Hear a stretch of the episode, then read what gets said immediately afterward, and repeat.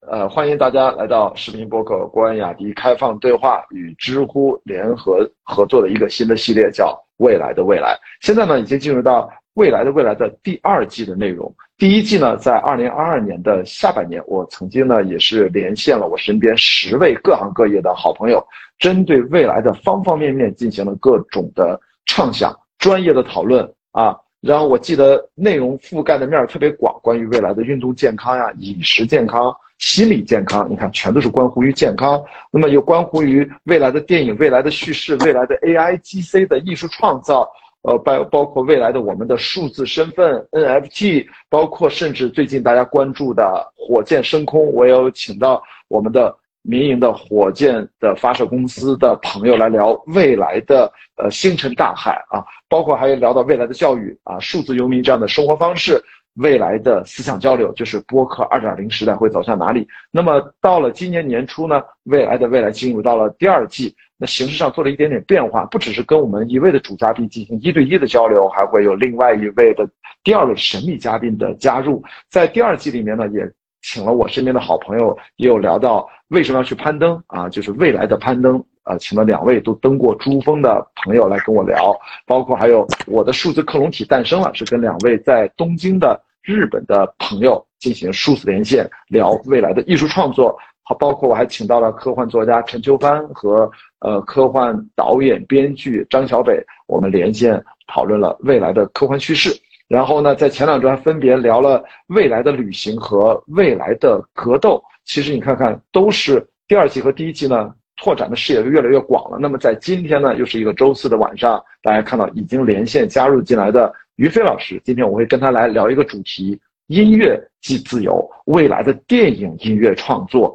我自己是我非常兴趣爱好的一个领域。好，那我们就今天欢迎一下今天的重要的嘉宾之一于飞，给大家打个招呼，自我介绍一下吧。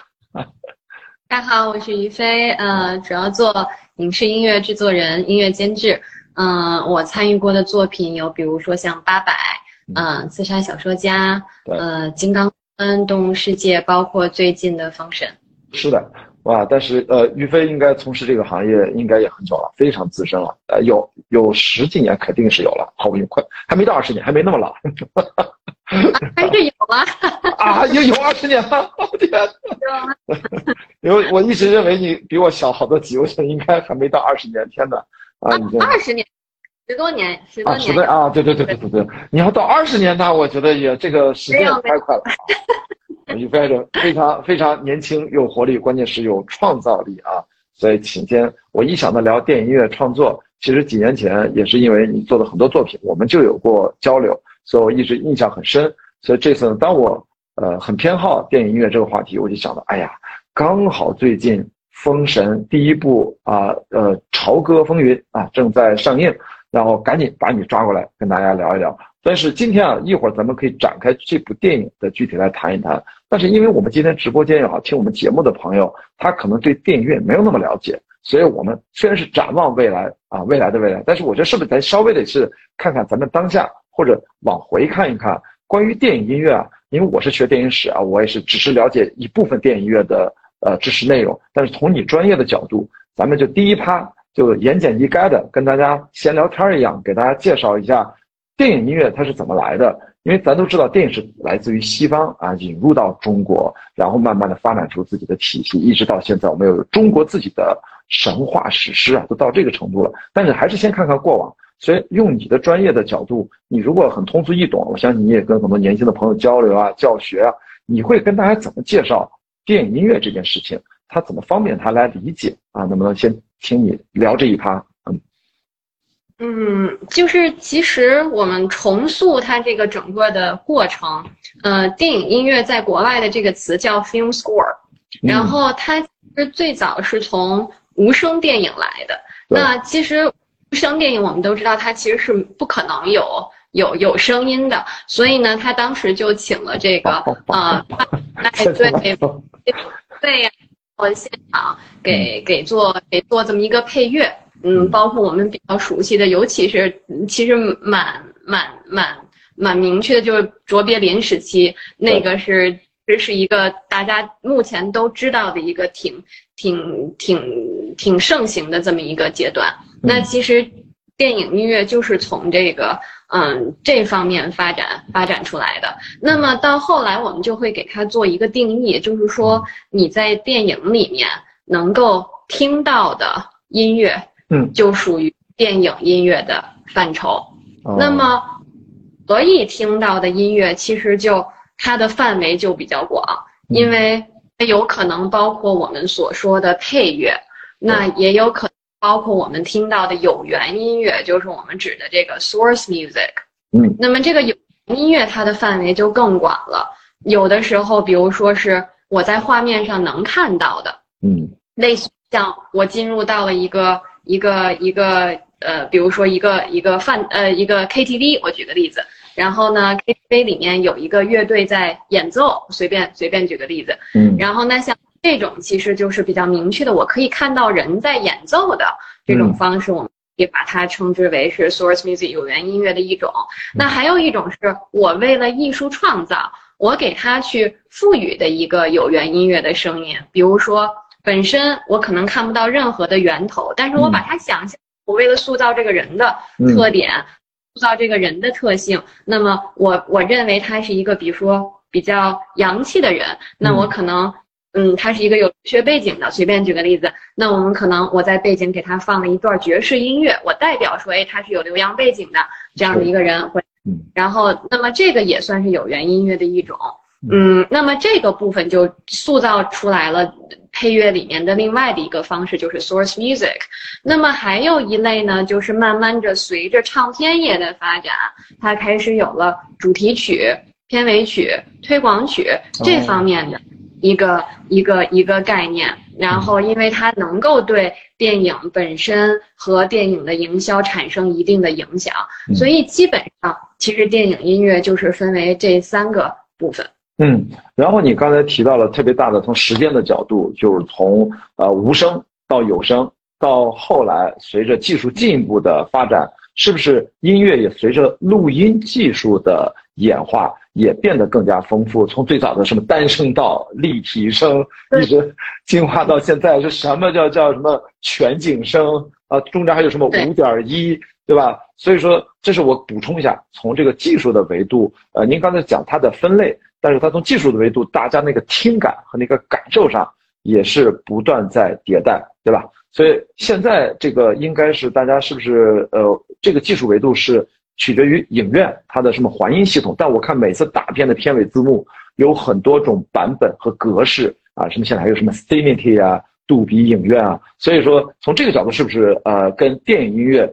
都是跟最后的呃混录有关？所以也是不是跟这个不同的版本，这个音乐在后期制作的时候也要做一些对应的调整，大概是这样。对，我们我们刚才应该聊到了一个呃格式上的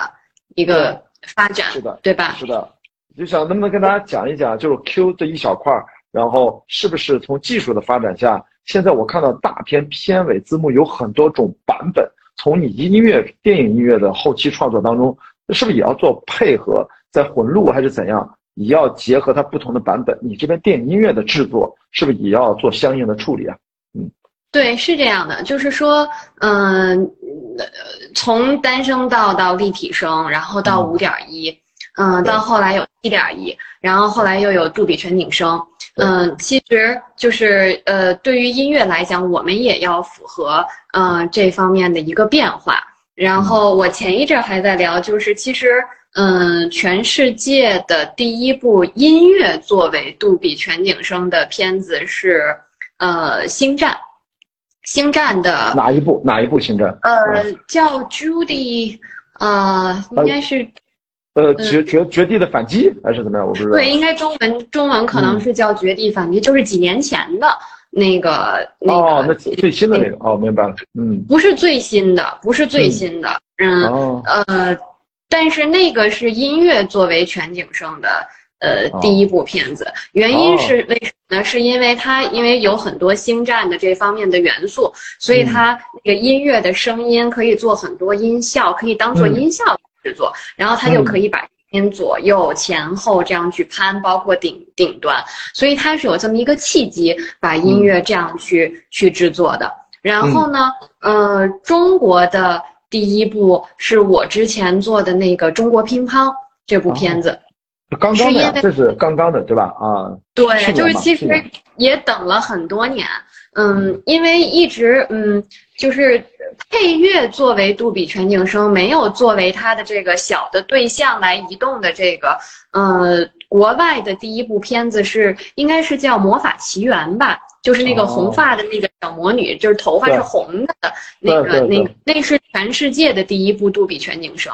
然后，嗯，但是音乐在那里面，因为它没有攀来攀去，没有动来动去的这样的一个设置，所以相对来讲，大家都会把它，我只是提交的，提交了这么一个多声道的一个格式，嗯，所以它严格意义上来讲，它可能不算是就是全景声，因为全景声的这个概念其实是从音效来的，嗯，它的概念就是指说。嗯，因为我有很多的 object，就是对象。那这些对象呢，可以在你头顶四周任意的部分，我可以把它攀来攀去。所以，更多的可以应用到这个技术的，反倒是音效。音乐角度来讲，因为我在电影院中间坐着，我希望更能够身临其境，我希望更能够关注到故事本身。那音乐如果攀来攀去、动来动去的，可能就会影响你的观影。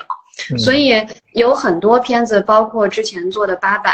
嗯，包括《刺杀小说家》，其实我已经是提交了杜比全景声的格式，但是呢，我并没有把声音攀来攀去，并没有做这些的处理。但是，呃，乒乓就做了，原因是因为，呃，就是乒乓里面它有很多，我把乒乓球的那个元素当成了音乐的一部分。就是我把这个声音做了采样，然后能够让它在你的就是音乐当中有节奏的，当成音乐的一部分去跳动。然后包括我们录了很多一百多个球从那个顶棚上洒下来，然后当成一个幽默音乐的一部分。那这些东西我就可以 去做杜比全景声的一个一个最好的一个应用，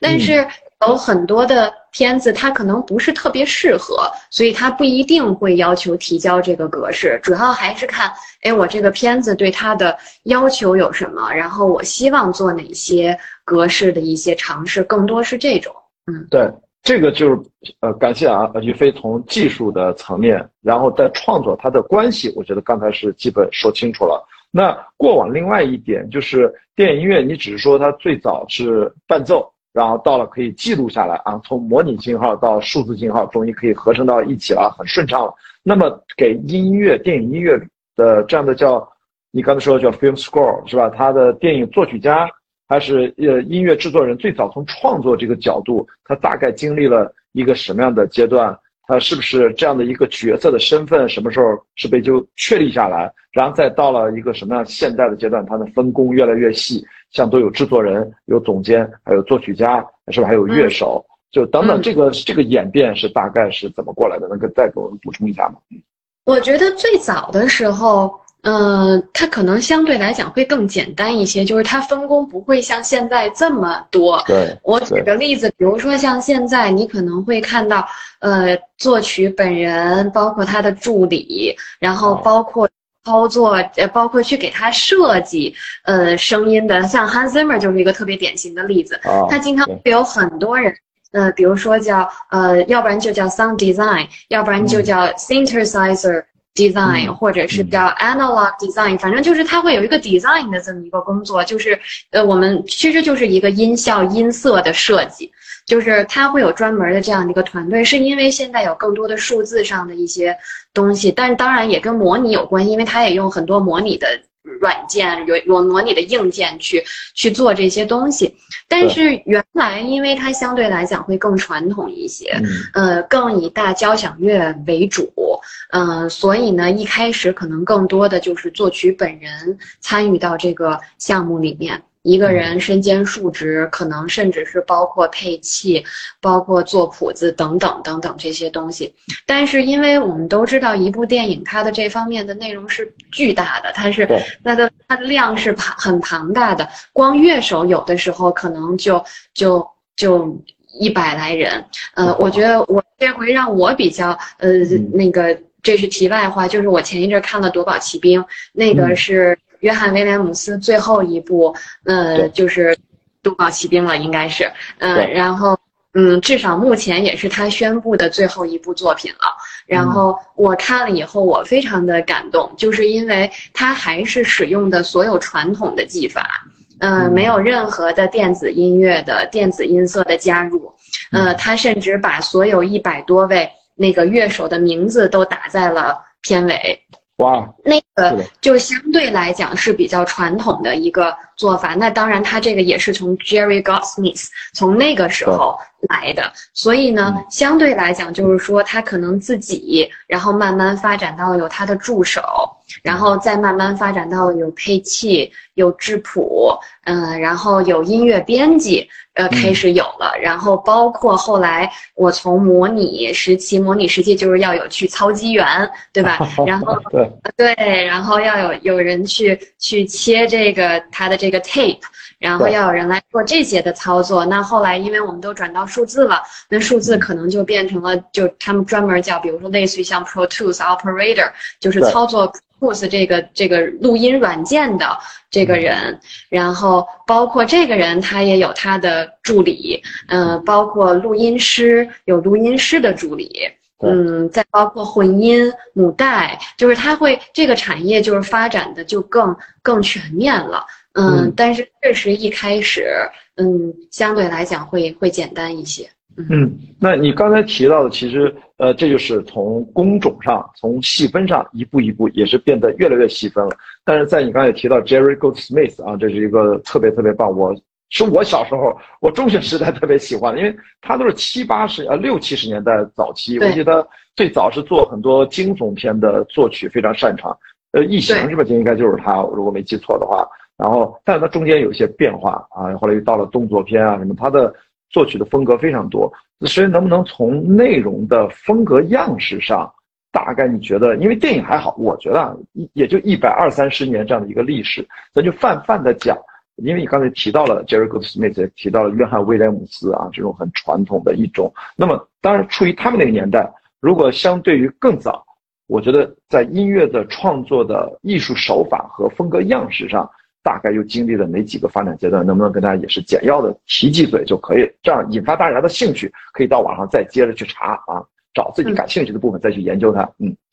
我觉得可能主要一类就是我们指的这个 Mickey Mouse Music，就是我们指的呃，就是米老鼠音乐。嗯，对，其实米老鼠音乐就意味着说我的音乐是完全的对点写的，就是说我有很嗯，突然一下出了一个很害怕的东西。或者说突然出一个呃一个很惊悚的东西，我可能音乐也要正着去预示着去给，然后完全都是严丝合缝的对着他的每一个动作。其实这个也是从默片而来的，就是完完全根据他的动作去去进行配乐，这个是一类。然后呢，相对来讲，就是我们从大类来分的话，可能一类就是偏传统类的。嗯，那么这一类可能就是以 Jerry Goldsmith，然后包括我们说的莫里康内，呃，包括后来的约翰威廉姆斯等等，就是以传统交响乐，嗯，这类气质作为代表的。然后，那么还有一类可能我们比较知道的，就是类似于像 Hans Zimmer 这一类的了，就是他会把一些电子的。合成的，嗯，这些东西，甚至是超越了本身这个我们听觉的这个这个认知里面的这些声音设计的这个音带入到呃传统的电影音乐的呃中间，嗯，以他代表的，包括嗯已经去世的约翰约翰，就是嗯非常非常的嗯，包括之前做嗯。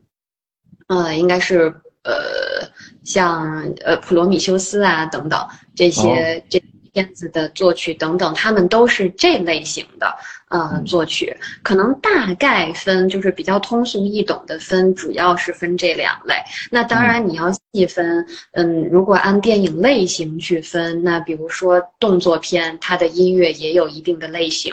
然后惊悚片它有一定的类型，嗯，都是运用着不同的方式，包括尤其是我们现在经常提出的一个概念，就是音乐音效化。就是你很模糊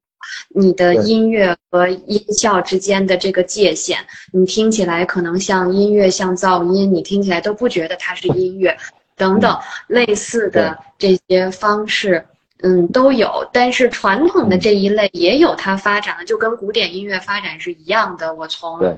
呃古典派到浪漫派，然后再往下发展。印象派等等，包括现代的，嗯，很多现代的这些音乐技法，它也是一个电影音乐的一个一个发展的一个趋势。嗯，你你刚才提到了音乐都在音效化，就让我突然想到，有是我自己不太准确的一个感受，就是。我们耳熟能详、马上就能哼出来的经典的电影主旋律，好像在两千年以后就越来越少，甚至就没有了。最经典的都是可能过往，不管是七十年代、八十年代、九十年代左右。那么，特别是你刚才说到约翰威廉姆斯，我觉得他对应的就是漫威电影，他们的电影音乐往往就被人指摘，就批评说是不是就是电影音乐音效化的一个典型的案例。这个你有没有？能不能简单跟我们说一下漫威？因为国内朋友也是跟着看漫威看了十几年，对不对？可能大家会比较熟悉。从你专业的角度，漫威这个电影宇宙 MCU 里面，它是不是有某种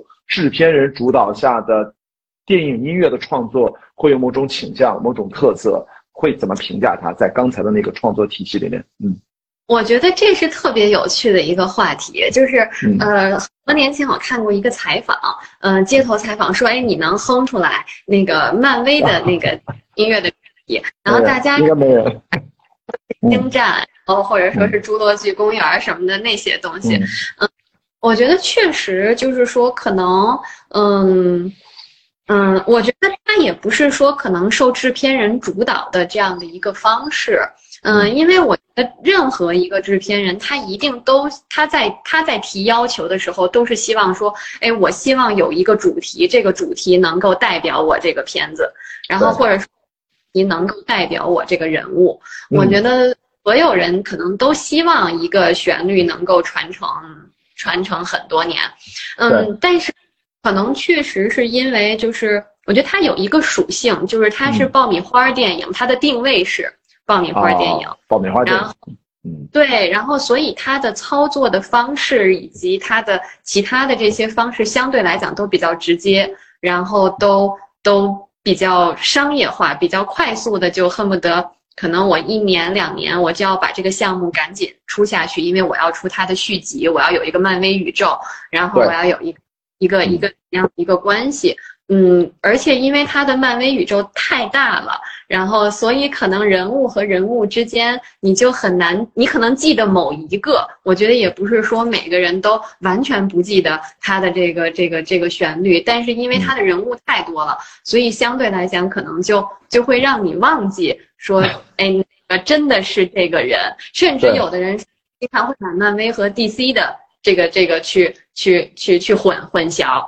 然后。就是就是，我觉得是有一部分这方面的原因的。但是我觉得从创作者的角度来讲，他每一个人都希望说，哎，我的我的电影音乐，或者说我为这个人物所创造的东西，它是能够流传下去的。嗯嗯，所以说你真的会越来越意识到，现在年轻人他，你说他幸运吧，其实他能看到这么多风格样式不同的电影，但是从音乐的角度来说。在娱乐电影这一块儿，你说爆米花电影，它反而样式变少了，就没有像大家以前觉得什么都能听到。所以这次我我觉得咱们接下来一会儿咱们重要一个嘉宾，我觉得一会儿可以呃问问他，如果时间哎好像他已经申请了，然后我想把他拉上来，是我们今天第二位重要的嘉宾。然后我们先先先不剧透，来我们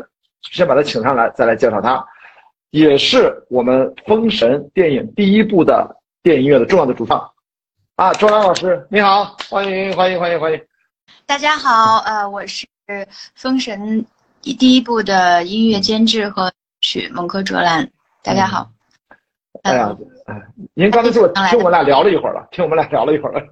是的，我其实能特别高兴、特别荣幸能请您加入，因为跟于飞以前我们交流的次数还蛮多、蛮熟的，所以第一次跟您交流，我呢其实先从我个人，我觉得我个人代表很多我们的电影观众啊，我只是从自己也算，以前我是做电影制片人很多年，这几年的退居二线，在做一些帮助中国电影做宣传、做推动一些工作，我非常好奇，特别今天您能亲自来跟您分享和交流一下。封神作为沃尔善导演，在我心目当中，他是在中国少有的拍一部电影就能够确立一类一种类型电影的标准，这样的非常杰出有创造力的电影导演，非常少见的。那么这一次他又要试图用了大概将近十年，花了这么多钱，众望所归，他在试图创立一种中国的神话史诗这个类型电影。那今天请进来和于飞，我就非常好奇，那么请您讲一讲。在中国的神话史诗类型，对于中国电影是创新的，的的确以前没有，以前可能只有四个字儿叫古装大片，那个东西就很混杂，你也不知道该怎么理解。那么从您音乐创作的角度，从最初，我相信不管是二零一四年六月份第一次开策划会，我听导演几次都说到这个时间概念，跟您这边在音乐创作上大概是怎么开始，大概经历了几个阶段。我其实很好奇，神话史诗的电影音乐，中国自己的独有的传统文化的风格，您是怎么找到那个创作的动机，创作最重要的源头或者那种灵感？能不能跟大家先泛泛的先跟讲一讲，或者您觉得最重要的几个点跟大家梳理一下？因为导演其实他在最开始呃做这个封神的这个项目的时候，其实他对于音乐这边。呃，最初给我们的定的基调就是神话史诗，因为要配合整个神话史诗类型电影嘛。那我一直在强调说，嗯，因为我们想到那个瓦格纳的一个那些歌剧，他的交响乐，其实瓦格纳很逗，他自己本身。他的作品也都是神话类的，所以其实他的音乐风格，如果在史诗感上面，其实对标《封神》是非常合适的。有一七年初还是一六年年底，呃，瓦格纳的一个很长的一个三幕的作品都来来北京演出，我抱着三本厚厚的总谱跟着他，就是其实当时就是觉得说，他瓦格纳的这个交响乐的写作方式，其实是在我们。人音乐的写作方式上面是可以去借鉴的，因为都是史诗类型。然后，所以我们当时就是在这个呃呃，在这个当时分配这个音乐的时候，当时就说到就是看看剧本嘛，我们就知道我们有叙事类音乐，然后还有配乐，所以配乐的部分一定要找一个呃在交响乐配乐方面有非常丰富经验的人。那这样的话呢？是我们还是比较偏向于找呃西方的作曲家，因为他们锻炼的比较多，然后写写的曲子也比较多。像后来就找到 Gordy 是通过于飞来联系的，对 Gordy 他的经验就非常丰富，写写大的制作，写史诗的。你像他写那个《星球大战》游戏也好，也是电影的音乐也好，然后接下来其实我们就还有借鉴到了瓦格纳的另外一个创作的方法，就是他在写歌剧的时候，其实他自己有一个他的主导动机的这么一个创作的方式。然后呢，我们利用这个主导动机的创作方式来把它分配到，就是对应到那个我们的《封神》的这个音乐创作里面，等于说我们进入音乐最。最开始的创作之前，我们就要先确定主题，先确定。本身想的是说要确定角色的主题，但是呢，通过在读剧本的时候，其实我们想到要确定最关键的两个主题，就是封神讲的是什么，才能够知道我们的主题要写什么。其实这个呃是比较古典的一个创作方法，所以我们总结出来，其实封神无非它有两个最重要的一个。要要表达的一个观点，就一个是，呃，英雄英雄的一个呈现，就是我们文化的这个世界里面，我们想要追求什么。我们整个大家所向往的是什么，或者是你崇拜的是什么？这个是其实整个这个电影里面最重要的一个体现。所以确定了，就是英雄的主题要是一个很重要的一个部分。另外一个就是封神电影主要还是讲归到人性，去讲情感，讲父子，讲嗯朋友。然后，所以这个情感主题也是一个非常关键的。所以这两个主题变成了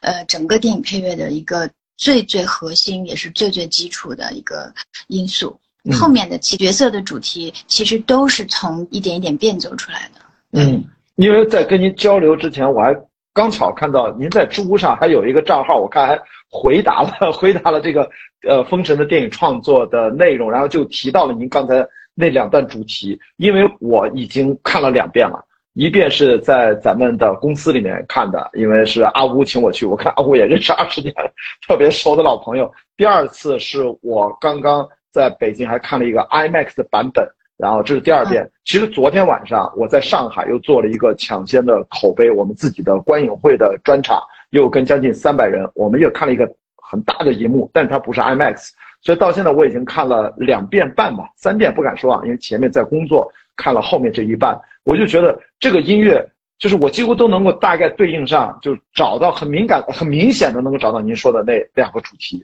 那在这一点上，就是刚才于飞老师跟我们其实聊了聊分工。其实您是作为这部电影的音乐创作总监，而于飞老师其实做叫音乐制作人。您二位其实是一个怎样的衔接关系啊？其实这也是我个人好奇的问题，因为我自己没有做制片人好多年了。我觉得现在这么大制作，一定是在音乐创作部门就有很多关键人物，像你们几位，他们之间是一个怎样的协作，共同来完成这个整个导演和我们部门的一起的创作的要求是怎样实现啊？我觉得我好像是负责，就是嗯，怎么说呢？就是我是负责具体内容的，对，嗯于飞是。呃，解决呃外部需要的困难。哦，音乐制片，音乐制我也干制片了，解决各种问题。比如说，如果我希望要找到一个呃在交响乐写作上面能力非常强的人，应该怎么办？然后那就会他会很专业的给我几个作曲家。大概有七八个吧，于飞。我们还是认为 Gordy 的风格是我们最呃想要的那个风格，嗯、所以包括我们的到最后，比如说我们在上海录音，然后在录音方面的一些技术要求，就是于飞也要过来监棚，然后他因为因为我们最后的混音还是要呃给到呃那个 Gordy 那边的混音师，所以在这方面技术方面的把控其实是于飞也要来做的，对，然后我就是。就是负责呃内容的一个把控，然后包括情节内音乐的创作，然后比如 Gordy 那边呢是一个内容的把控，跟他沟通，然后跟他和导演之间有一个很好的一个嗯表达导演的意图，然后把他的作品呃再有一个很好的调整，对，大概就是这样。嗯，因为我看到这个电影当中，其实有好几个很大的盛大的场面里面，的确有乐师，的确在荧幕上他们就在。因为虽然我们是一个神话啊，其实都是幻想出来，并不是百分之百的还原三千年前、将近三千年前的历史。拍电影嘛，我们是一个想象，但是好像这部电影的创作的难点，我不知道是不是很大的一块，就在于首先要做很复杂的音乐考古的工作，要找那些靠谱的基底展开想象，不能生来。因为我知道沃尔善导演他是非常专注专业性。会从源头去去挖掘，所以从您的角度，能不能跟我们分享一下这次音乐创作《封神》它的难点是哪里？是不是真的音乐需要大量的考古？因为我我不是还跟你请教这个字儿吹的那个叫石，对吧？那个古乐器的名字我都不认识，还有那个鳄鱼皮的鼓叫什么拓鼓，对吧？就是我觉得我在学汉字，你知道，最近这两天，那这个难点。对，难点到底在哪里啊？你刚才说到的是叙事内的音乐，对，那个部分是我来作曲的。嗯、然后就像你，我们其实是一个神话电影，但是在这一部分我们是要有考古依据的，因为我的任务不只要就在音乐上呈现，而且我还要在乐器上呈现给大家，因为我们有现场的实实际的拍摄，所以这方面要非常严格的去。考古，而且我们不能随意的进行创作，嗯、然后，所以我们一个是我们找了考古学家，然后跟我们大概呃上了一个月的课，对，关于商代的殷商时期的呃乐呃就是它的礼乐的一个规模，然后这个他给我们有了一个很大的一个就是呃呃帮帮助，然后呃用什么样的乐器，包括考古出来的什么样的乐器，然后里面有一个那个池。嗯，那个就其实，嗯，对，吹的那个那个池其实是呃曾侯乙的一个一个一个笛子，一个乐器。对，然后比较有意思的是，我们发明了，也不是发明了，就是我们还原了柱这样的一个弹拨乐器。然后当时想，你看殷商时期，我们能留下在考古里面留下的乐器是有钟，呃有磬，这些金石类的乐器是不会，它不会就是被被那个就是被怎么样，就是它它不会消失。对对对对，但是丝竹类的乐器，包括木头或皮革，它基本上就，但是没有，并不代表它没存在过。所以我们通过《周礼》里边的对于乐器的分类，我们找出了这八音里边八音分类法里面，我们找出了八种在在这个中国古代关于乐器的这个样子。所以我们要确定八音的音乐那个乐器放在这个风声，就是有一个典故，呃。高渐离善击柱，嗯。的那个柱。柱，嗯，对，其实当时最早出现的是在汉代，然后它它很窄，长得非常的窄小。但是当时我们跟向阳老师在讨论的时候，他就说，他说你这个汉代离时呃殷商时期的时间还是相差的太太远了，有大概两千，还是要往前再去呃挖掘，再去找，所以找到一个春秋战国时候的一个就这么小的铜人儿，就这么小。这个铜做的一个小亭子，然后亭子里边有几个赤裸上身在弹奏的乐伎，嗯，然后这乐伎的样子就被呃考古人员给用给踏下来了，然后再放在书面上。其中有一个琴就非常的像柱，它是它是琴的样子，但是它是用一个木质的一个呃。击击打的一个拨片，然后来弹拨的，来仿制的一个竹，放在了呃殷商时期的这个呃现场。所以说，虽然我们并没有完全还原，但是我们的还原也是有一定的这个史实依据的。因为战国时期离殷商还算是 没有那么远。因为其实后来跟肖阳老师上课的时候，我们发现，就是不管是乐器，还是这些呃，包括就是周礼里面的这个八音分类法，这这些。方法其实它并不是说，嗯，它现在出现，它在这个朝代出现，只是在这个朝代现在出现而已。我们的。呃，前后去延展，就是比如说像呃八音这种方分类的方法，是代表着以前殷商时期，虽然它是周朝的一个总结出来的方法，但是那也能说明殷商时期就已经有这些乐器出现了，所以他之后的人才会用这个方法把乐器来归类，所以用我们就用这个方法去推演乐器存在的可能性。嗯，是的，所以说这个难点是在考据上。但是另外一个，我自然的能够想象，因为您刚提到 Gordy 叫 Gordy h a p 是吧？这是一个跟西方的作曲家，我们其实这里面有很大的跨越几千年的文化的隔阂，要给它建立一个桥梁，大家彼此理解，然后还要把我们考古出来的很多独有的音色，能够跟他写的西方的这样的乐谱融合到一起，这个是不是是后续创作上也很重要的一个难点？您是怎么去？解决呀，或者怎么去处理它这块？呃，我们在就是呃殷商时期的这部分音乐，其实呃。不不需要跟那个郭队的配乐做很对很很很重合的这个感觉，因为我们是属于叙事类音乐，就是我们还是要以这个殷商时期的形态为主。但是呢，郭队的音乐里面也有大量的中国传统音乐需要它来运用，包括我们写的旋律，其实也是非常东方化的。但是郭队其实他他没来过中国。他 对中国是吧，于飞？他他他上次是第一次，第一次，于飞来过吗？第一次，对，他对中国文化就是等于说好像很很。零，在在在他来之前好像是这样的，对，所以所以于飞当时安排导演也希望就是说郭律你要来呃中国，然后要来考察，因为导演也知道郭律他应该会写出来的，不管是主题也好，包括他运用的乐器也好，一定是跟我们中国的呃乐器和文文化和音乐的这个方面是有关系的，所以就就是就就是需要他来考察，然后郭然后于飞。就联系，呃，让郭丽来到了那个中国，我们就陪着他去博物馆，然后河南呀、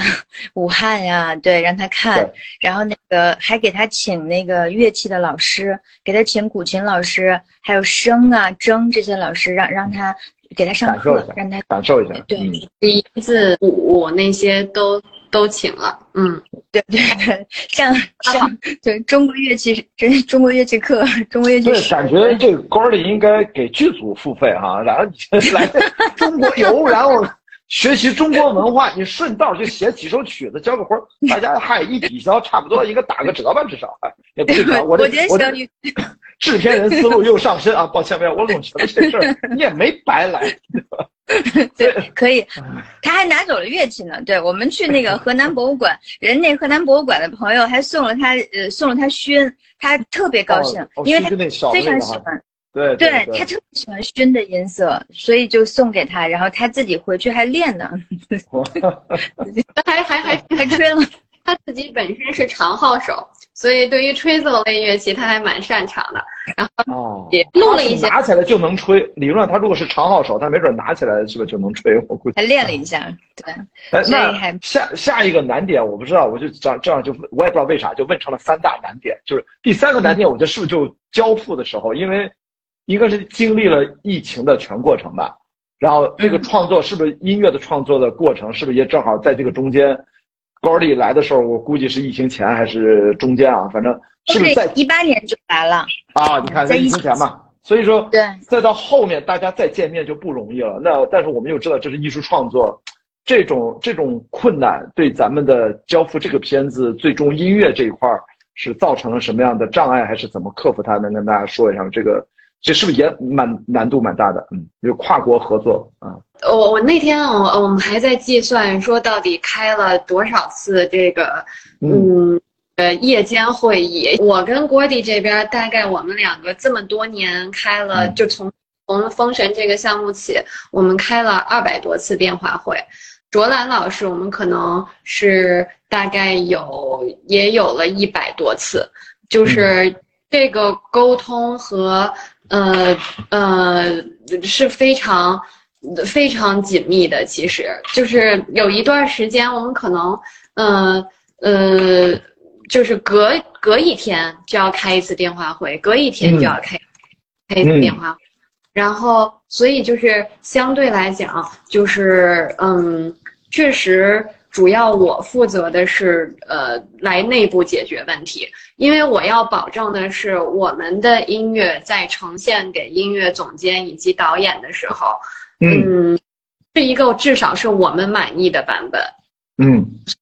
在发给他们之前，我们内部，嗯，就是，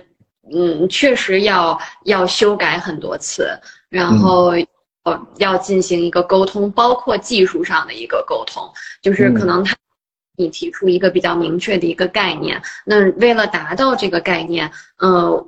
我的目，我的我的身份就是说要让他尽量的去呃理解东方的这个文化的这个理念，而通过西方这个作曲的本身的这个技术能达到这个这个标准，所以相。来讲，嗯，更多的是一个嗯技术上和一个一个作用。还这么大部分时间就是你要用英文跟他交流，老外肯定这中文没戏，所以其实你还要语言这个过程还要给他转化过去，对吧？对，就是一个音乐的一个语言吧，跟他去沟通。但是我觉得就是嗯。其实，因为也也也做了这么这么多部片子，我觉得就是要要相信你选择的这个人，嗯，可能不要过多的去限制他的一些想法，因为对于《封神》片子，我觉得尤尤为啊，哎，进来了，哎呀，终于回来了，报警了，也过热，是不是过热是吧？对对对，刚才于飞就热了一把。然后 卓兰老师也热了一把，今天晚上这个直播间太热了。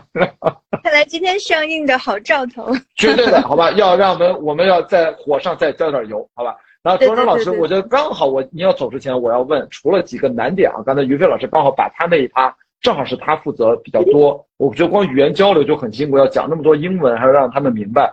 但是还有一个，就是刚才其实在您连线进来之前，于飞好像提到了，今天刚好是发布阿云嘎有。的那首片尾音乐、片尾歌，因为我是看过，我知道有两首嘛，一首是朱哲琴老师的，一首是阿云嘎的，呃，他们演唱的这两首片尾歌的选择和创作的过程，能不能跟大家分享一下，为什么是这两个人？呃，这两首歌的创作的源头是什么？跟大家分享一下。我觉得很多观众很想知道这样的幕后的创作故事。呃，你今天上今天上线的这首阿云嘎的呃片尾歌《少年赋》，就是用我们的英雄主题来创作的。哦，对，然后朱哲琴老师的那一首是用情感主题。导演当时在跟我呃讨论这个片尾曲的时候，我们当时就想的就是我们不用额外去新写旋律。我们要把情感主题和英雄主题在这个时刻去呃强化和深入它，因为首先我们这两个主题写的非常非常的好 d y 在这个方面是令人敬佩的，就是他的旋律写的非常的深入人心，也达到了导演要求的需要，就是一听就过耳不忘。其实这个不只是适合电影主题的创作，也是适合歌曲主题的创作，所以对于他这个主题做成。歌曲来说是非常合适的，对。然后呃，当时呃，我们找到那个甜蜜，就是上海的呃作曲家甜蜜来进行这个配器和呃部分，就是其中因为有词的原因嘛，然后它还需要有呃 B 段呀或者是 A 段的一个编曲，对，要做编曲，对对对。对，不只是编曲，就是在这首歌，因为这首歌它分 A、B 段，然后甜蜜还需要在呃不同的歌，就这两首歌不同的地方用 A 段或者是 B 段，它还要再加入一些呃旋律进来，所以它也呃给了一些创作的一些呃灵感进来吧，所以然后最后才做成了这两首歌。但是为什么要找到朱若琴和阿云嘎来唱呢？因为其实我们，呃，这两首歌本身在当时写作的时候想的就是我们不是做成呃流行歌曲的方式，我们是需要把它做成有点像艺术歌剧，因为它的旋律本身就是非常舒展，它很很像。歌曲对，而且能完成，因为它本身是个电影主题的旋律，其实它在演唱上是有难度的。对然后如果能够很好的去把它展现出来的话，是需要他的唱歌的这个技巧是非常强的。那阿云嘎他是本身音乐剧出身，对，他是音乐剧演员嘛，非常火的。对对对对对。对，所以他的功力是没有任何问题的。然后，所以他你看他在这个里面，呃，听到的人也会觉得说他表现力非常的强。我们需要那种力量感，然后同时他很复杂。又得有力量感，然后同时还得有悲情的成分在里面。其实它有很多呃需要演绎的部分进来，所以对于阿云嘎来说，他是最合适的一个首选来唱这首歌。对，哎，也巧了，是不是？朱哲琴和阿云嘎其实都是少数民族啊，嗯，不是，不是汉族。朱哲琴老师不是吧？朱朱哲琴老师好像有部分少数民族的血统。对，但他整体来说，他好像还是汉族吧？对，朱志勤老师也是非常适合他那一个他那一段旋律。对，是的，嗯，对。因为我觉得这个故事特别逗，就是因为我因为我自己是满族啊，其实我也不是汉族，所以我觉得对我是满，就就跟蒙古族其实还挺近的，就满族跟满蒙。满蒙一家。对呀，这其实更近。所以我就说，咱们现在这五十六个民族，其实更多根本不是五十六个民族。稍微看一下历史，他们。几百个，但那就不说了。其实这个《封神》讲的就是在我们这一段的文明更早之前，就是两千年儒家之外更早前面的一千年的更呃另一段文明的前文明的状态的一个故事背景，所以它其实更加包容，它其实呃就不叫包容，它其实更加拓展我们的视野。所以我觉得这个电影的音乐和这个故事。我们必须要给二零二三年的年轻人，他能能看得懂这个，其实创作上难度实在是太高了啊！我我自己看完，非常关注每天微博上这个关键词的搜索的口碑，我去看那个实时那一栏，那个都是真的，那那个都是大家真实的看完的观后感。我觉得自打点映和最近首映，包括今天公映以来，我觉得这个口碑我看到绝大部分，绝大部分不是说没有。负评，也不可能嘛，总有人这个喜欢不喜欢很正常。但是我看了百分之九十五以上，甚至九十七、九十八，你看没有什么负评，啊，全都是觉得超出预想，觉得非常精彩。我觉得这让我觉得蛮欣慰的，因为我的的确确，特特别是前面看到预告片啪发布的时候，那网上都是觉得特别不看好。这这因为我也没看片，我也不知道。当我看了之后，我就反而不担心了。我就跟阿布讲，我说你要让大家看全片，这个东西大家被古装大片这四个字儿。可能被坑了很多次，你知道吗？有点 PTSD。咱这个吧，你又说《封神》，你要说它不是古装大片，这我也不能说它不是。但是我们这次为什么刚才一直跟大家讲神话史诗还是截然不同的？嗯，就因为今天正好赶上第一天上映，然后我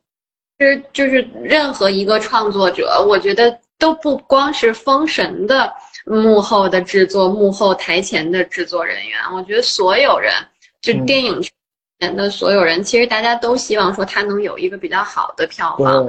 对，因为这这几天其实大家，尤其是我昨天我看了一下我们剪辑剪辑老师他发的一个一个文章，就是他整理了一下。嗯，整个封神工业化的制作的这么一个流程，我们一直都在说说大片工业化，然后大片制作。但是其实我觉得有一个挺重要的一个点，就是说，如果你没有预算来支撑你想达到的这个这个这个工业化的这个标准，其实是很难去做到的。都希望说，嗯，它的票房能好，就是因为你只有这样制。的票房好了，它才能支持大家的工业化的理想，或者是其他的这些。特别好，其实刚好我们就错开。刚才紧接着您再回来，于飞老师正好聊到我们封神真正为中国电影工业化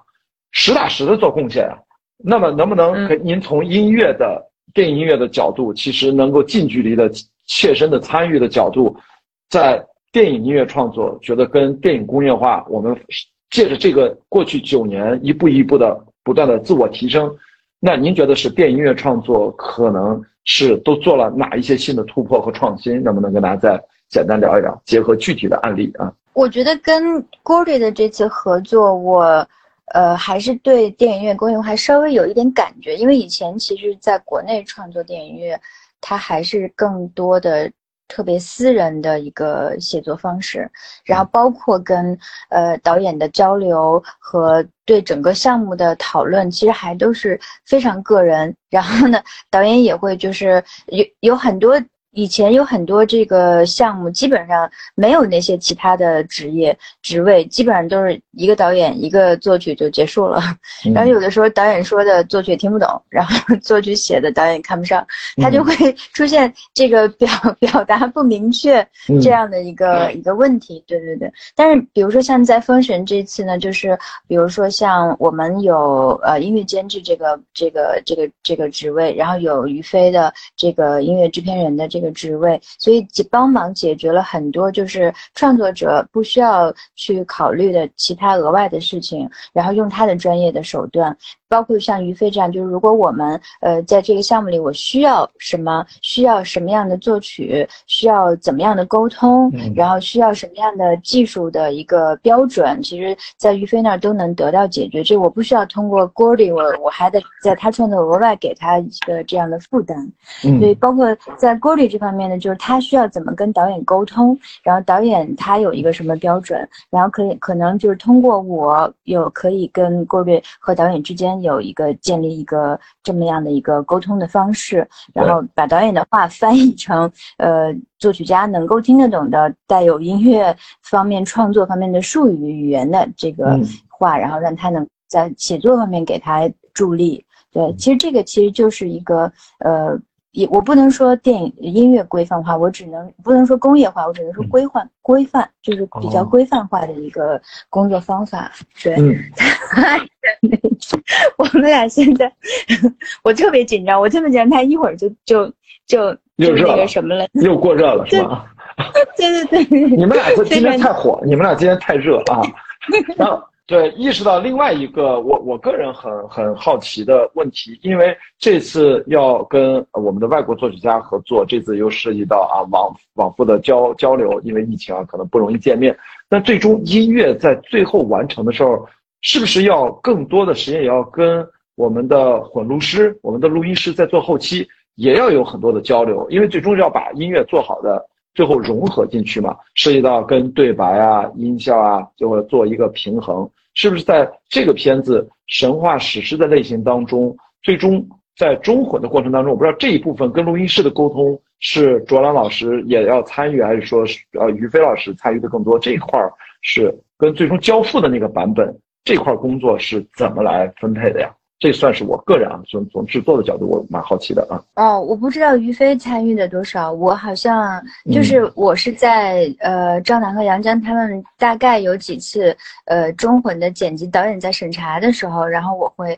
我也会过去，对，然后呃会跟他们一起去看这个完成的成片，对。但是这个时候呢，已经是他们大概在音效方面都已经呃完成差不多了，对我。我只能呃在现场只能去呃感受说哦这个比例 是怎么样的，或者或者是他需要我呃改变什么东西，我可以来给一个帮助。对对对，呃，但其实在我心里面是我是很希望能够嗯就是更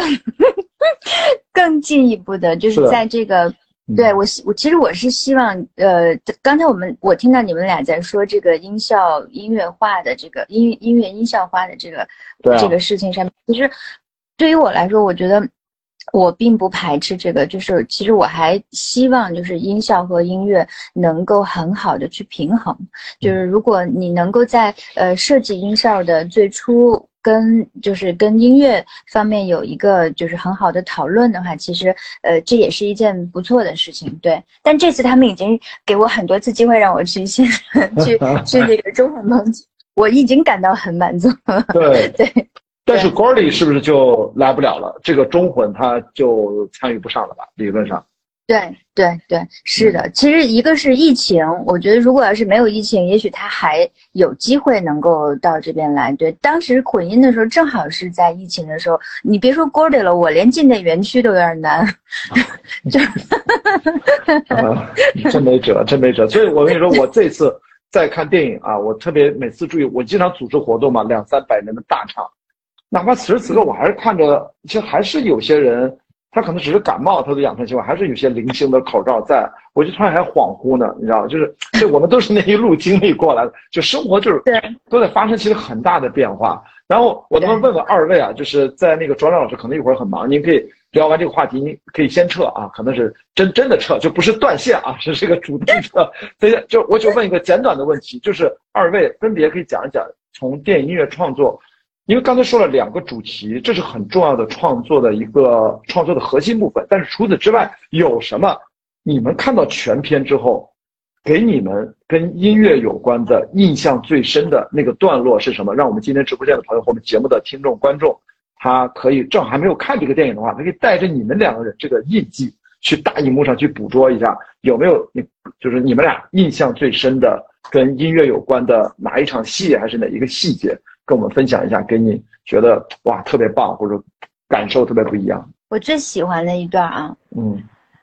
有一天我我在知乎上面有写过，嗯，有一天就是导演过生日的时候，当时正好跟郭旅前一天连线。然后我们在开视频会，然后郭律说，呃，因为有一场就是呃那个龙德殿刺杀四伯侯那场，他很长时间很长时间他都没有教这段。我每次跟他说，我说这段音乐，他说你再等一等，他就没有告诉我。然后他说你再等一等，然后他他都给我教别的。然后其实我很担心，因为那场我觉得戏剧张力太大了，怎么写？我一直在画问号。然后他那天突然跟我说。他说我有一个神秘的礼物要送给导演做生日礼物。我说是什么呀？我还以为是个具体的物件。他就把这一段发过来了。然后我当时听到这段的时候，我就真的我特别感动，因为他跟导演在聊天的时候，导演是很喜欢 p a n d e l i s k y 的，尤其是那段时间，导演经常听 p a n d e l i s k y 然后。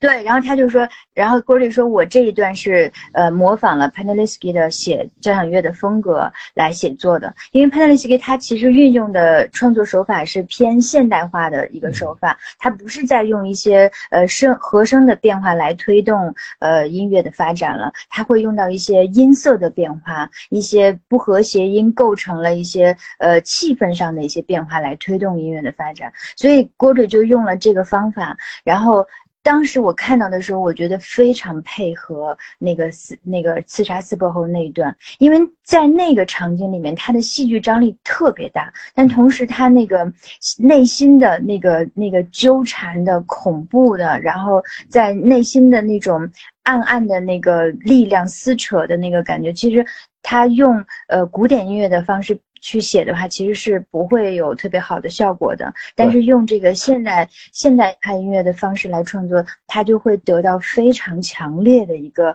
呃，不只是感官，就听觉上面也有一个非常强烈的一个刺激感。就那段一直是我非常喜欢的段落。那段也是我全篇觉得最紧张，我觉得几乎就是如果它像挤毛巾一样，就是你把全篇能排挤掉的水分都挤掉，你剩下的也是那场戏，也是也是绝对是经得起观众啊，就是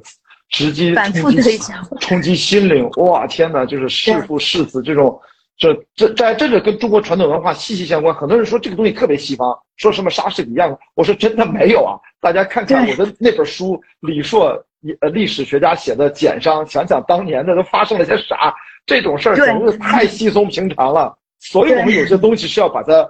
抛弃掉，要把它灭掉。为什么要是吧？周朝要重新建立这个伦理社会，对，进入到伦理社会，不能那么蛮荒，那么野蛮。所以我看到那儿，一个是这个戏，我就瞎说一个，我是最震撼的那一幕是是终于。这个我们的殷寿知道这是一个九尾狐，他依然决定，其实我就是要把先人那些牌位一把烧了。我叫他们一声，有人搭理吗？然后两个人还要脱了衣服，还要在上面搞啊来这，我天呐，我看那我，咔就是那种反人伦，然后叫什么不叫不叫欺师灭祖，就是对自己的祖先没有任何的尊敬可言。我说这个是中国中国人骨子里面是不能接受这个，所以那个人最邪恶的那一刻。我觉得就就立起来了。我是看到那儿啊，那个音音乐我已经我已经来不及反应了，我当时已经上头了，我忘记了什么。其实你看，殷寿他其实并没有做像以前我们看《封神榜》那些什么嗯嗯刨落谁呀、挖谁的，就是那那种表面化的去残害别人的事情。但是其实他这个诛心呢，他这个诛心的这种这种。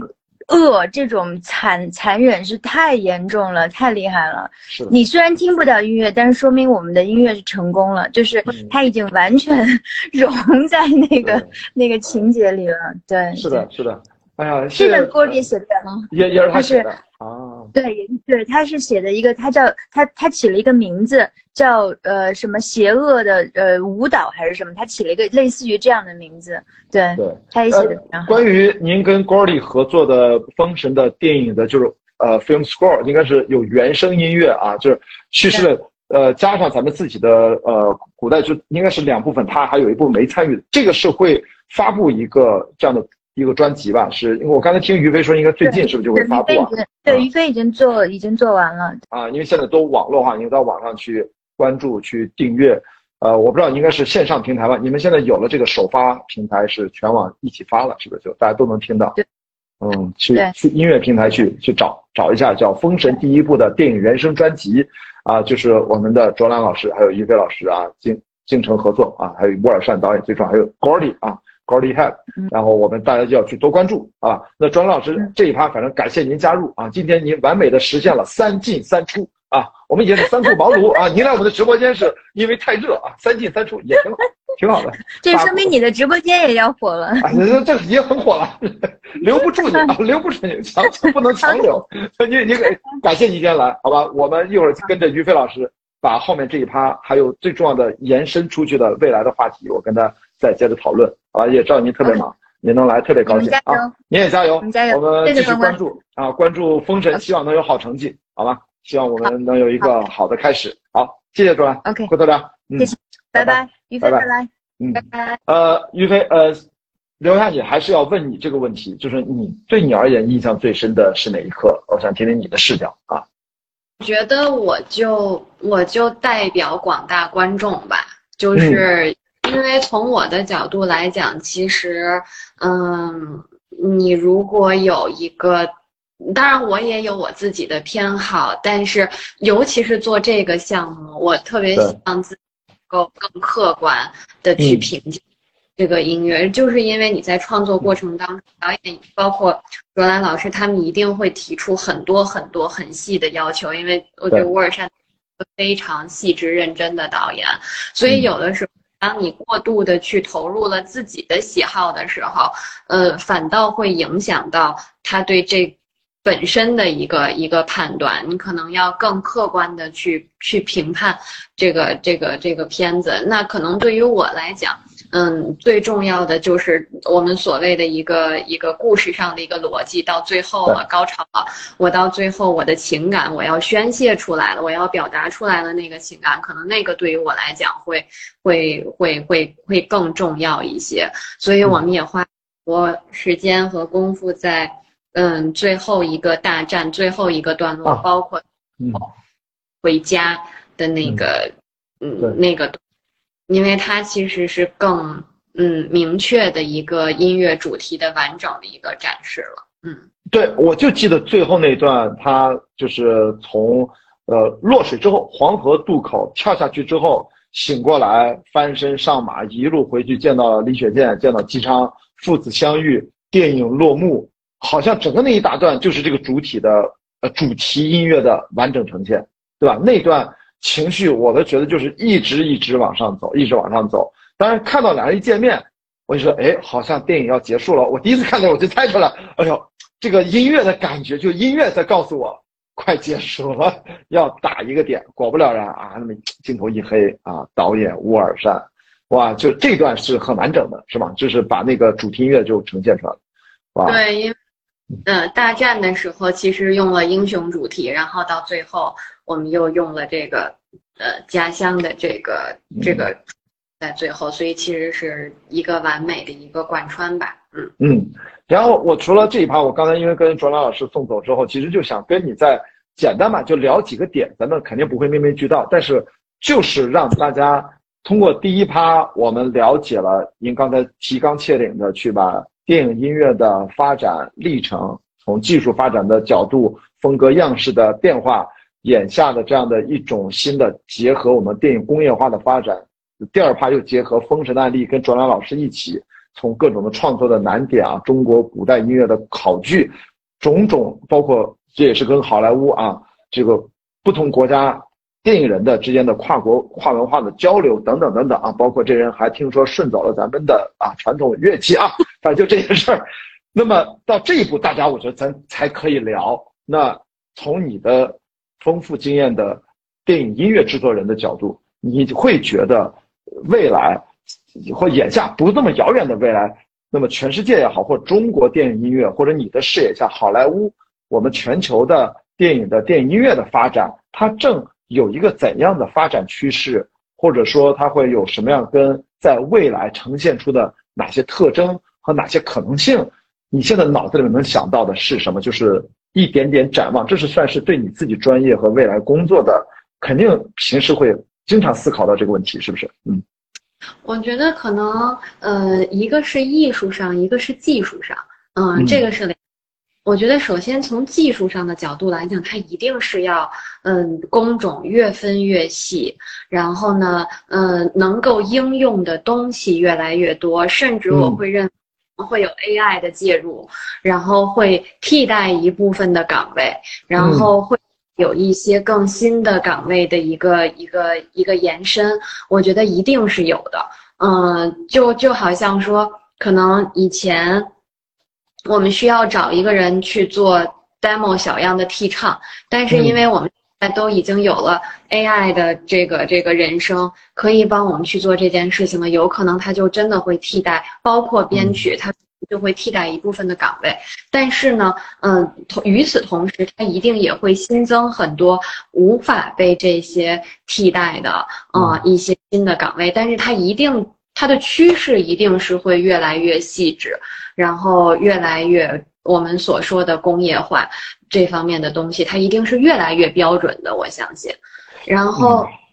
但但是我插一句，就是这种越来越细化，它对应的是不是就意味着电影音乐的创作成本其实或者门槛也越来越高？以前你说嘛，一个人我闷家里面，我自己作曲、混录、趴、交活，反正小小成本制作。一个人就全搞定了。现在这是不是必然必的？就是我们的团队也会变大，那整体的当然制作越来越专业，这是一个趋势。或者说，你刚才同时提到它，我觉得它有一种互相抵消的作用，就是在数字技术越发展，那你越很多细分的，你分的越细，没准你越容易被替代，因为你就干这一趴，没准你干的这一趴你就不用你干了。所以说，既在细分化。又技术在迭代，所以它是不是此消彼长？我觉得是一个并行的这么一个逻辑，我不知道我理解对不对，所以还有点说不好啊。嗯，对，这就是为什么我们觉得说这个事情可能它是一个比较，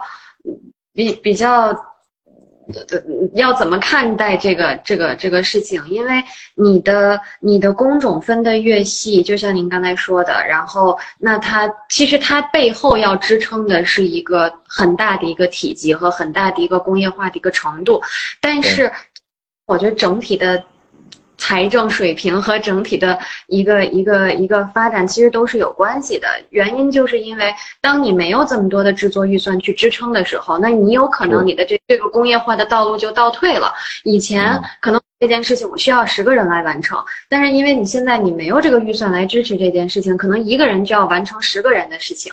那么它就意味着说，对于人才的角度来讲，可能是说我要更加的去。掌握所有的知识，这可能才是你能够发展的一个一个一个长久之计吧。但是从本身，当然，因为你希望它发展的越来越好，你希望这个行业是有进步的，那它可能就会有一些更新的技术出现，它更新的一些，就好像我们原来你是用你你是用一个 analog，就是一个模拟的一个一些东西去录，你发展着发展着发展，你就开始哎有数字。有数字化的这个这个这个录音产生了，那它就是一个技技术的革新，它就是一个进步。然后那后来慢慢的突然说，哎，我以前我可能需要有一个呃专门针对呃模拟的这个呃操操机手，然后那后来可能慢慢的就发展出来了，因为你是数字了，可能开始有 Pro Tools Operator，就是专门操作这个软件的这个人，那这就是一个新的岗位的一个产生。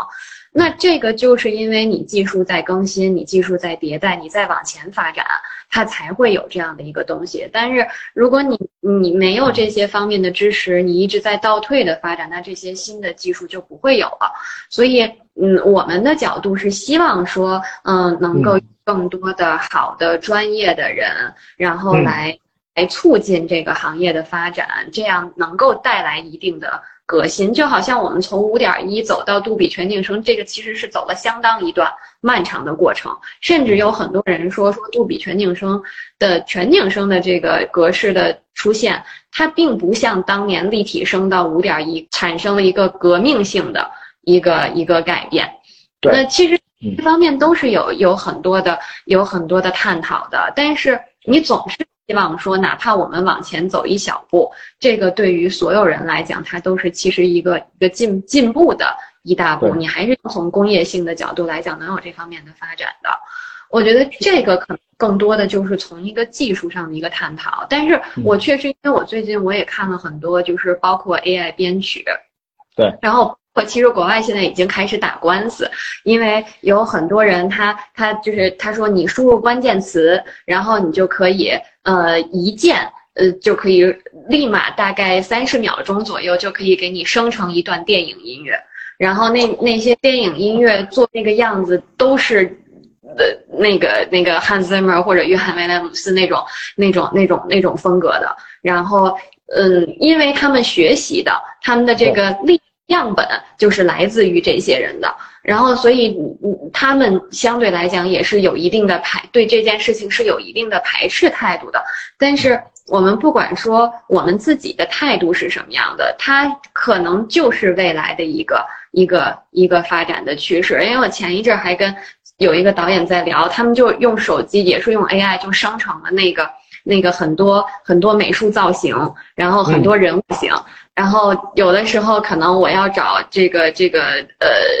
特效公司也好，或者找他们去制作一个图，可能大概要三个月左右的时间，或者是几个月左右的时间。但是我现在让 AI。去做这个东西，我可能十秒钟就给我生成出来了二三十张图，三四十张图，那就它对我也是一个灵感上的一个刺激或者什么的。我觉得这些事情都是不可避免的，但是从某种角度来讲，那我们就需要做的是如何去应对这个技术的一个一个一个发展吧。所以，相来讲，回归到你刚才说的那个问题，就是嗯，我们希望说它是能够。越来越细的、越来越标准化的去产生，然后包括从技术上的革新以及进步，我们希望说它能够，嗯，有有有更长久的一个发展。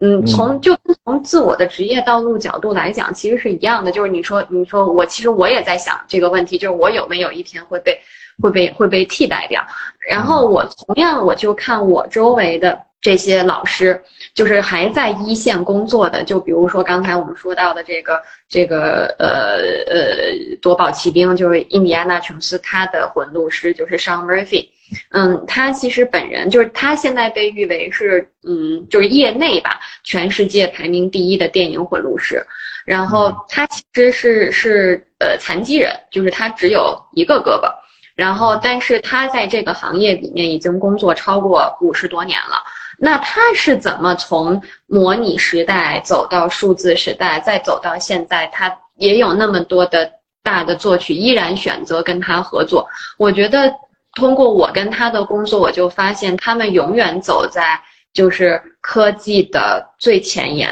就是他们永远强迫自己说我要知道最新的技术是什么，我要知道最新的发展是什么，我要知道观众的审美是什么，我要知道导演的意图是什么，然后通过这些，他们来调整自己的工作的方式，又加上了自己这么多年的一个经验。的一个累积，所以相对来就是，嗯，你还是希望说能够通过自己的经验和一个累积，包括行业整体往向向向前发展，然后能够带来更多更新的一些一些技术。嗯，我听你讲完，我啊，你先说完，嗯，你说完。我觉得这技术的角度，然后对艺术的，嗯。从艺术的角度讲，它的未来的一个发展，我觉得一定是说，就是你的手段和你的方式会越来越多，就是。嗯，就是可能不再拘泥于，比如说，就像我们刚才刚才说的，从最早的传统的交响乐的这个方式，然后无论你是一个怎样的一个写作方式，然后到后来 Hans Zimmer 开始有了，就是一些电子上的呀，包括一些合成上的一些一些一些这些这些东西，但是从艺术的表达形式来讲，它一定也是越来越多样化的，它的边界感越来越模糊的。然后这样子才能够创作创作出更多更新的、更有意义、更有意思的。可能一开始就是因为每一个新的东西，它在刚诞生的时候都会招来很多的非议。但是当你去做了新的尝试，然后当你去做了新的设计的时候，哎，没准有一天你的这个。这个创创意和你的这个东西就会就会被人认可。我我举个例子，就是前一阵儿那个嗯《信条》那部对那部嗯，然后那部作曲就是首先当然因为确实诺兰导演他自己本人他对嗯音乐的理解是非常非常 牛的，因为这个。这个事情我其实和和 Hans Zimmer 大家都在一起聊过。我其实我很好奇，因为我的工作更多的是要跟导演、要跟作曲去沟通。然后我就发现，就是呃，敦刻尔克他提出了一个 Shepherd Tone 的那个概念，就是永不消失的音阶，然后一直环循环循环，让你觉得哎，这个音乐一直一直向上向下。永远没有完，我就一直在奇怪说，哎，这个概念到底是谁提出来的？从巴赫吗？不是，是从巴赫最早，对吧？然后，然后，但是对于这个电影来讲，最先提出来的其实是导演。然后我一直以为是作曲提出来的这个这方面的一些想法，但是导演其实反倒是他很明确说，哎，我要我要做出这样的一个效果，然后音。们帮他去实施了这样的一个，嗯，加上自己的艺术创作，加上自己很多办法，帮他实施了这样的一个想法，所以我觉得他就是很了不起的一个一个一个创作的一个方式，包括信。你说的这个是不是他那个 Shepherd's Tone？其实从他上的 Interstellar，他跟 Hans Zimmer 在做的那种极简主义也是循环往复。其实他已经已经跟他有了这种对尝试了，啊，有了这个尝试了。敦刻尔克又更进一步，对对对，对，但是它应用的真的是更进一步的，就是敦刻尔克，因为，嗯，当时就是全员大家都在抱怨说，呃，因为你让我们做了这么一个一个永不消失的音阶，就意味着在这一，它不是从头到尾越来越快，它不是这样的，它是在某一个段落里面，它选择了这样的一个演绎方式，然后那在这个段落里面，他们就要画这个速度的这个线，然后这个速。线是从，比如说我从每分钟六十次，一直到每分钟一百八十次，随便举个例子。然后一旦画面进行了剪辑，音乐就要重做。你一旦画面剪辑，音乐就需要重做。然后，所以这个对于大家的技术的角度来讲，是一个极大的一个折磨，就为了实现这样的一个艺术上的一个一个一个想象。但是不管怎么说，最后的结果，我觉得它是成功的。虽然这个这个过程让大家都都很很很很很糟糕，但是 但总总要有人做这件事情，他做出来了，让更多的人看到了，所以才让他他。让更多的从业人员打开了一个新的思路，包括信条也是一样的。信条这回就是他们操作方式，就是我正常决定了我去做这个音乐，嗯，然后他信条那个电影它是有很多的倒置的这样的一个时间倒流，对对，哎对，所以他就把他的那个音乐就 reverse 了，就是相当于我把我的音乐也也也倒置过来，我正着播，反着播。然后他他其实他就是一个一个一个艺术上的一个创作，然后包括当然包括有技术上的一个实施，但是这些东西它一定是一定是我们不评判它好不好，它至少说它给我们提供了一个新的思路，所以我认为未来的就是。电影音乐的发展一定也也会需要有更多更有创造力的人，然后大家去做更多的技术上和艺术上的一些尝试。我觉得能够打开更多人的一个思路，才能推动这个行业发展。嗯，而且这种推动，我突然意识到，刚才讲了一个很重要的前面的那一趴的问题，就是关于人才，我们如何在人工智能技术爆发的年代下去继续有效的成长。反而我觉得，越有经验的人，只要他去全面接受新的技术，其实他的优势是最大的。您刚才讲那个工作五十多年的好莱坞的电影音乐的前辈就是这样，就是因为本来从零到一，从一到一百，我们比如电影音乐了，刚才讲到工业化，其实如果我们要工业化，就是意味着从这个行业从不太细分、囫囵吞枣到逐渐的细分。本来这是一个在传统的。这个传统就指工业革命以来，为了提高效率的自然的一种，为了追求生产效率、创作效率而进行的细分。那但是现在结果发现，这种传统的逻辑就是以前造汽车嘛，那后来突然福特汽车发明了这个生产流水线，包括现在富士康，一个人可能每天就做一个微小的动作，他一天可以做几千次，这个整体而言效率是最高的。那么这人在过程当中，我会发现我们一方面。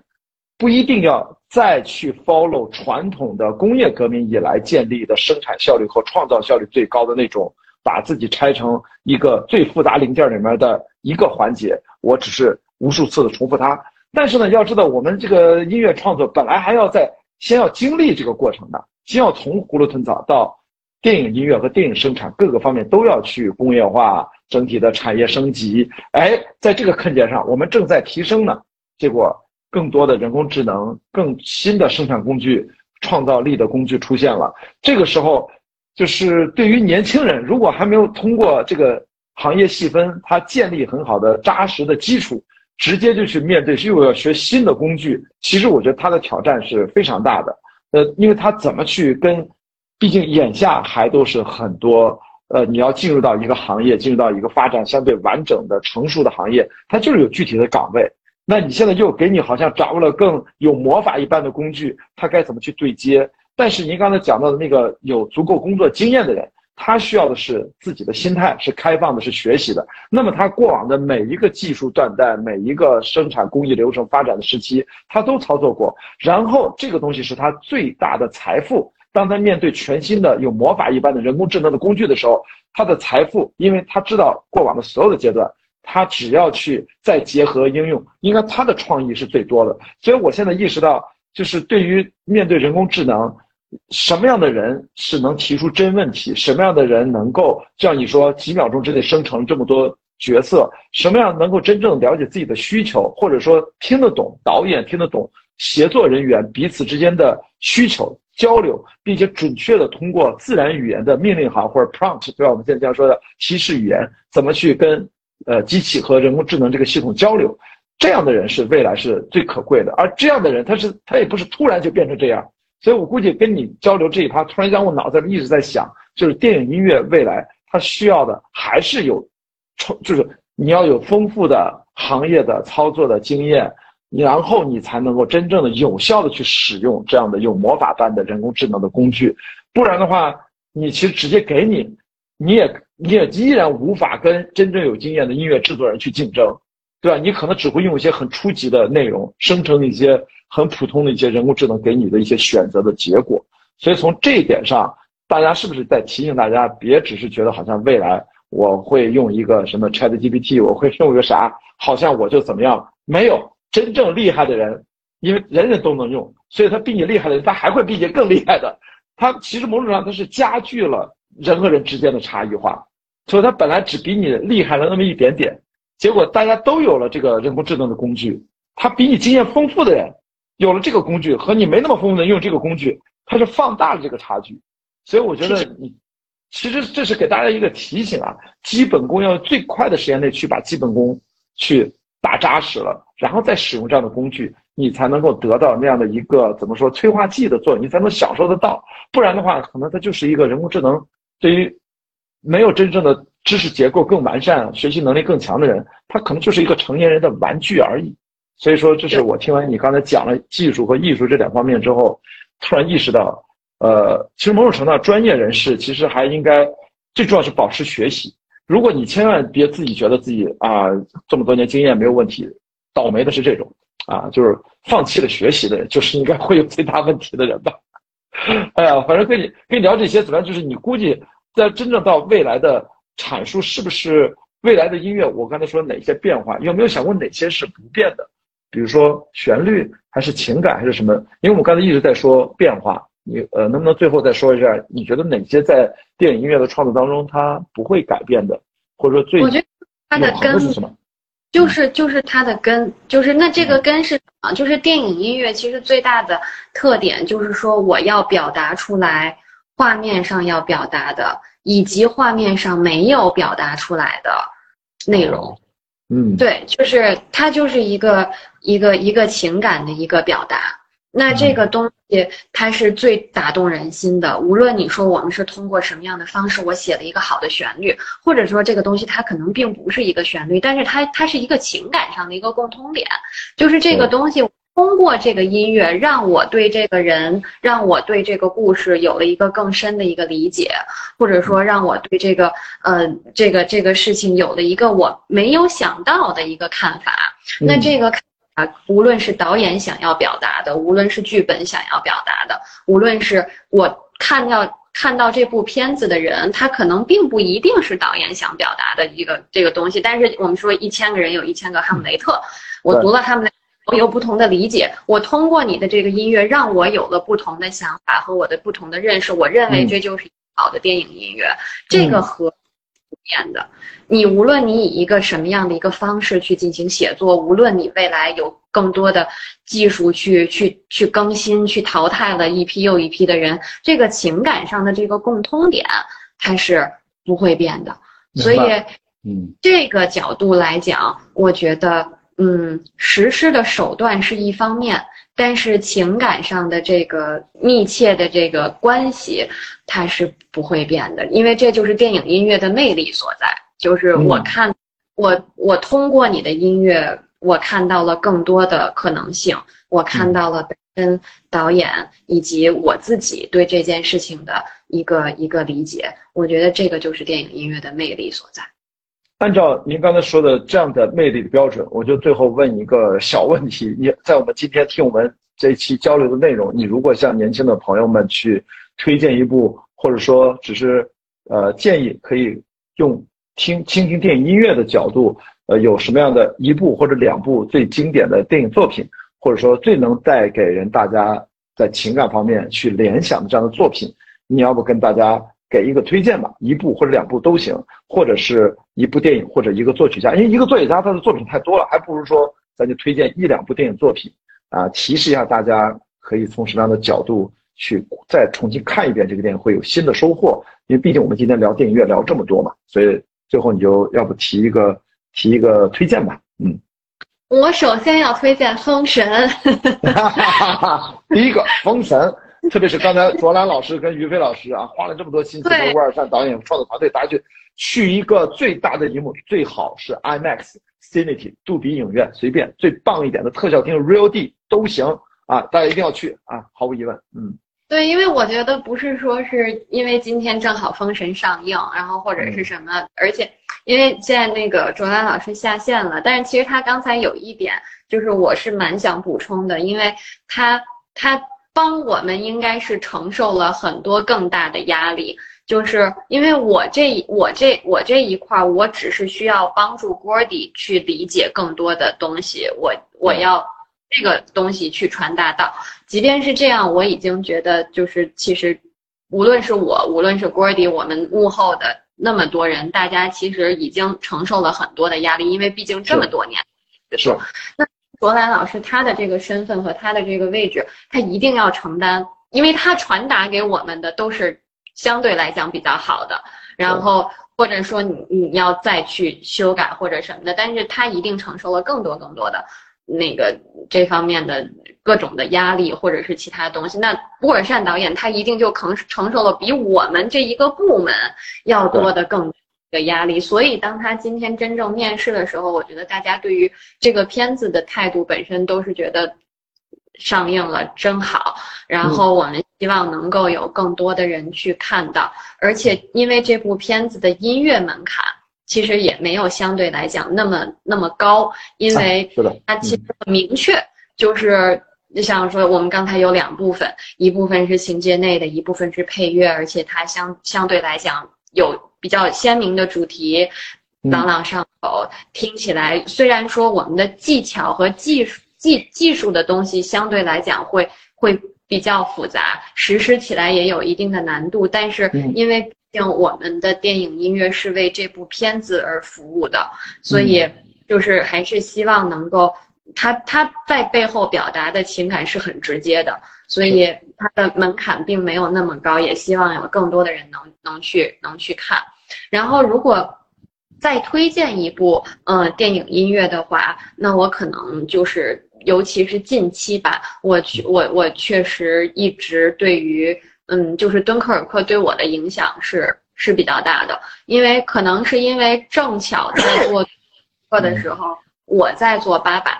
然后他是同一时期，然后我我我们两个工作室就在旁边，然后我这边吵，每天在轰炸的时候，他们在那边也轰炸，他也轰炸。